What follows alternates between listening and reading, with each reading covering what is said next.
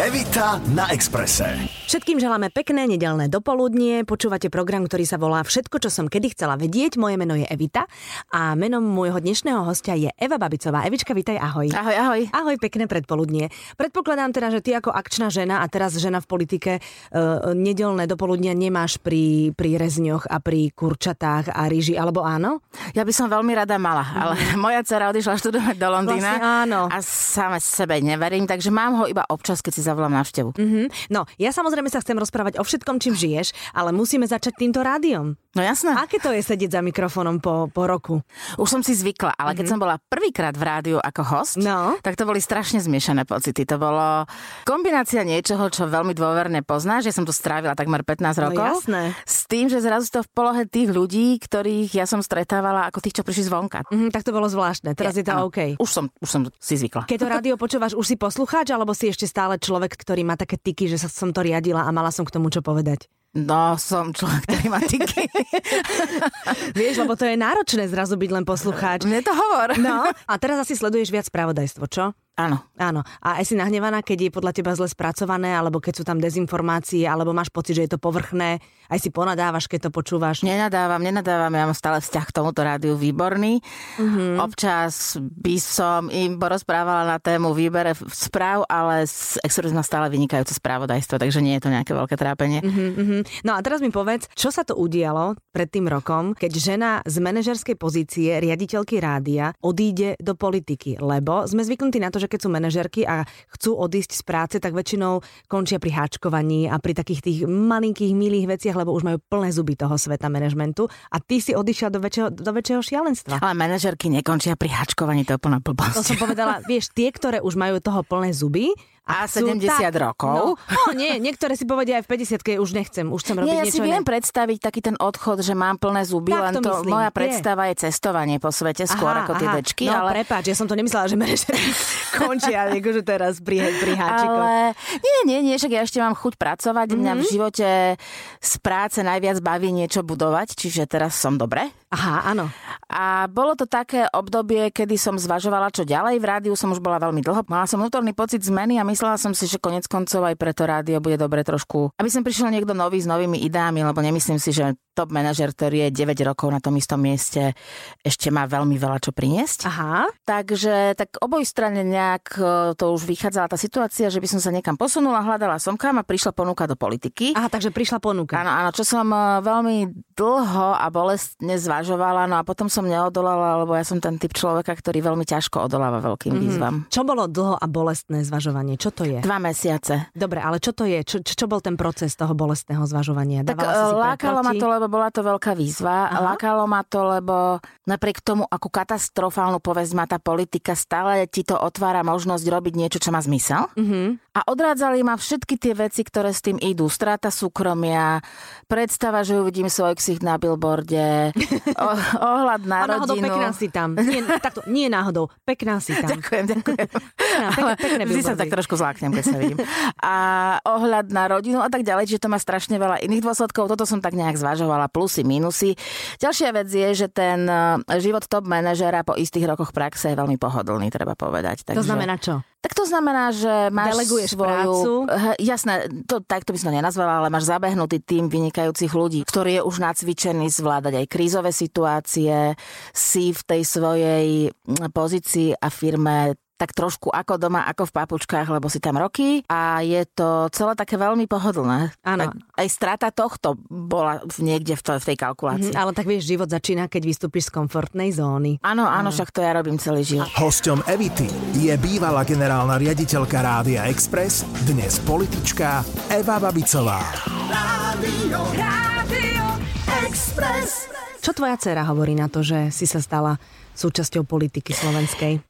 Ja mám úžasnú dceru. Koľko má rokov? 20. Mhm. Ktorá pri tom mojom rozhodovaní mala 19 a ona vnímala, že niečo v živote potrebujem, hľadám, že potrebujem niečo nové, nejaký nový impuls. Čiže ona vyhodnotila, že nech to má byť aj politika, to je jedno, hlavne nech zase niečo buduje, bude s ňou pokoj. Áno, a nech si spokojná a šťastná áno, áno. hlavne. Lebo keby bola ona v Londýne a mala by pocit, že ty sa tu trápiš a nie si celkom šťastná. Toto je úplne hrozná predstava, vysieť bolo- decku na krku. Ja si myslím, že aj ona je takto spokojná. Hej. A je pripravená na to, že možno aj ona niekedy bude zatiahnutá do toho sveta mediálneho? Takto, ja sa toho snažím veľmi vylúčiť. Uh-huh. Nedávam jej fotky, keď si novinári pýtajú, nechcem sa ňou prezentovať, nechcem, aby ona chodila so mnou na nejaké mítingy a podobne, chcem uh-huh. ju od toho uchrániť celého, ale myslím si, že to zvládne, keby sa to jej stalo. Čo študuje v Londýne? Hej, na London College of Communication na University of the Arts študuje reklamu a veľmi je spokojná. Uh-huh. Ty si spomínala teda, že cestovanie by si zvolila, pokiaľ by si odišla z toho pracovného sveta. Kde ťa to najviac láka? Kam by išli tvoje prvé Takto. kroky? Do juhovýchodnej Ázie je odpoveď, ale milujem cestovanie kdekoľvek. To znamená, juhovýchodná Ázia, Kambodža, Barma sú moje zamilované krajiny. Prečo? lebo sú nádherné, lebo nie sú ešte úplne prevalcované turizmom, lebo tí ľudia sú strašne úžasní nezaberajú toľko priestoru ako Európan alebo Američan takého mm-hmm. toho v tom vyžarovaní. Sú takí, takí útlejší, tak sa vojdú, viac sa zaujímajú o človeka, sú strašne usmievaví. Usmievaví, áno, áno, áno, áno. V takej barme majú neuveriteľnú tradíciu a kultúru dávania. Oni dávajú, pomáhajú si navzájom hrozným spôsobom. Mm-hmm. Starajú sa o tie tisíce mníchov, ktorých tam majú, okrem toho aj o chudobných a navzájom si neskutočne pomáhajú. Ja som sa pýtala z prievodky, keď sme tam boli napríklad, že ako to je so školami, či sú zadarmo. Naše školy sú zadarmo, len tie chudobné rodiny potom nemajú na učebnice a uniformy. Ale to vôbec nevadí, lebo v septembri vždy prídu v tej miestnej lokálnej komunite tí bohatí, opýtajú sa v škole, že koľko ich majú kúpiť a kúpia im to. To je krásne. No čo? a ja hovorím, že Danky sa volá tá sprievodkynia, hovorím, Danky, vy to máte neuveriteľnú kultúru dávania. Uh-huh. A ona sa na mňa pozera a hovorí, vieš Evi, my musíme, lebo my máme zlú vládu a my si musíme pomáhať navzájom. Tak hovorím, no my tiež... Paralela ti napadla. Okamžite. Uh-huh, uh-huh. Ale okrem toho mám rada strašne Chorvátsko. Uh-huh. ostrovy. Chorvátsko je prekrásna krajina a vlastne kdekoľvek sa vyberiem, uh-huh. sa teším, že cestujem. Evita na Exprese. Rádio, Rádio Express. Ty si bola v rádiu, e, ktoré bolo konkurenciou na úplnom začiatku samozrejme prijímané s veľkou takou nedôverou a nepáčilo. Výsmechom, výsmechom. Alebo výsmechom dokonca nepáčilo sa tým, tým všetkým, čo už tu boli, že prichádza niečo nové a zrazu hop, rástlo to, rástlo to, rástlo to nebezpečne rýchlo a priamo čiaro. A teraz máš taký podobný pocit, aj keď si prišla ako nováčik do politiky? je, mne sa opakujú normálne situácie, mm-hmm. príbehy, ja som, všetko, čo sa mi deje teraz, zvládam oveľa ľahšie, lebo mám intenzívny pocit, že to už som zažila s Expressom mm-hmm. a ja si presne pamätám, že reakcia, keď sme prišli a povedali sme, že ideme robiť novú stanicu, tak sa nám naozaj vysmiali. Teda vysmiali sa nám na tlačovke, keď sme povedali, že na otázku, že čo je vašim cieľom, sme odpovedali novinárom, že chceme, aby bola Express najpočúvanejšia stanica. Oni sa nahlas smiali.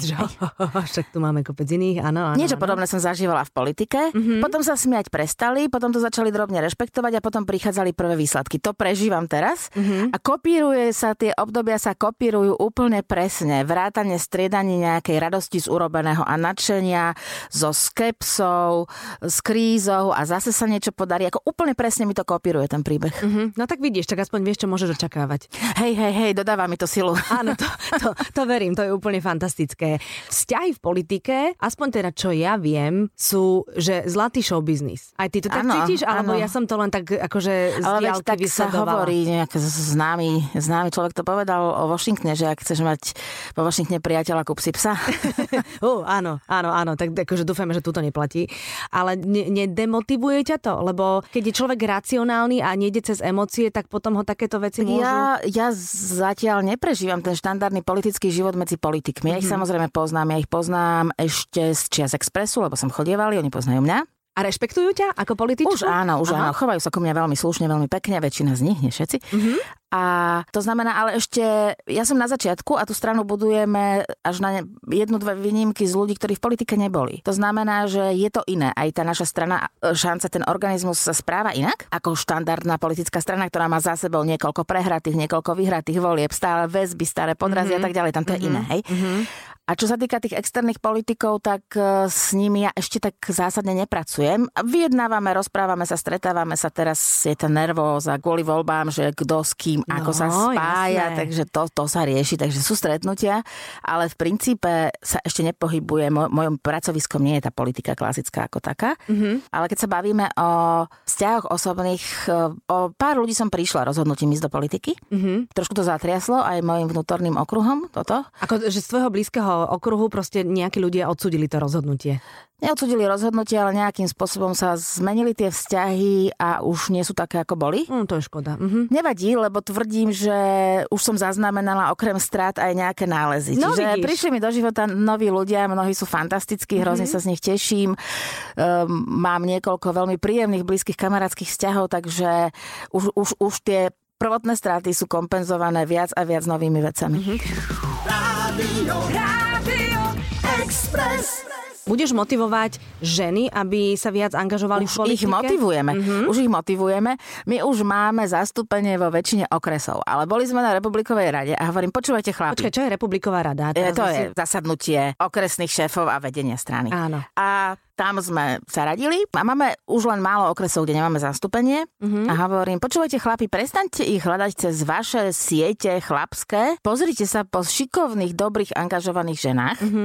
Lebo ja neverím na to, že ženy nie sú v politike, lebo na to nemajú čas a majú deti. Veď pozri sa na aktivistky, na občiansky sektor, na akékoľvek takéto organizácie, kde máš ľudí, ktorí majú potrebu sa presadiť, pomôcť, aktivizovať. A to je plné žien. Áno. Dokonca ako light, bez podkladov, ale sa mi zdá, že ich tam dokonca viac ako mužov. A hej? sú to matky, presne tak, dobre hovoríš. Takže tá bariéra je inde, nie v tom, že majú deti a rodiny, pretože ak oni vedia sa aktivizovať v občianských združeniach a pre spoločnosť, Mhm. tak potom v politike nie sú z iného dôvodu. Ja som počula názor, že v politike nie sú z toho dôvodu, že nezvládajú, intriga je také zvláštne slovo, ktoré sa nepatrí, ale vieš, všelijaké zákulisné hry, na ktoré sú muži zvyknutí a ktoré si oni nepripúšťajú a my ženy to berieme veľmi osobne a že radšej to vzdáme, ako by sme s tým mali bojovať a potom To nejdeme tak ďalej. nie. nie je to nie tak? Čiastočne áno, ja si myslím, že to je skôr v tom, že tá politika ešte stále ostala veľmi mužským svetom Mhm. a tie ženy sa v tom necítia samozrejme úplne komfortne. Navyše oni tam vchádzajú v kategórii solo zatiaľ. Ej? A tí muži ich alebo odignorujú, alebo podrazia. Mhm. Jedno z toho. Áno. Takže treba ich tam viac, aby sa to trošku zmenilo. Mhm. A ja si pamätám tieto doby aj z biznisu. Však ja keď som začínala v biznise s 25 rokov sa tam hýbem. som sa hýbala. Tak e, tiež to bol vysostne mužský svet a tiež mi napríklad nepričetne išlo na nervy, že sme niečo riešili. Normálne sa niečo biznisovo riešilo a ja som prišla na druhý deň alebo za dva dní na to stretnutie a zistila som, že tí chlapi medzi tým boli dvakrát na pivo a už to majú vyriešené. Bez teba. No jasné. Mm-hmm. Ej? A teraz ty si v situácii, že samozrejme, že sa nezmeníš na chlapa a nebudeš s nimi chodiť na pivo, mm-hmm. ale na druhej strane ťa to štve. Mm-hmm. A na to je potom riešenie len, že tie baby vytrvajú a v istom čase, už keď ich je viac, tak sa to začne meniť. Tak. A biznis tam už je, politika ešte nie. Mhm. No a mali by si aj pomáhať tie ženy tak navzájom sa tak ťahať, nie? Že už keď si vyššie, tak potiahneš ďalšie a ďalšie. Ja si myslím, že to je úplne prirodzené, lebo napríklad ja keď som sa stala riaditeľkou Expressu, tak bez toho, aby som brala do úvahy nejaké genderové hľadisko, som sa zrazu pozrela na moje najbližších ľudí, tých bolo 6 a polovica boli baby, polovica chalani, Áno.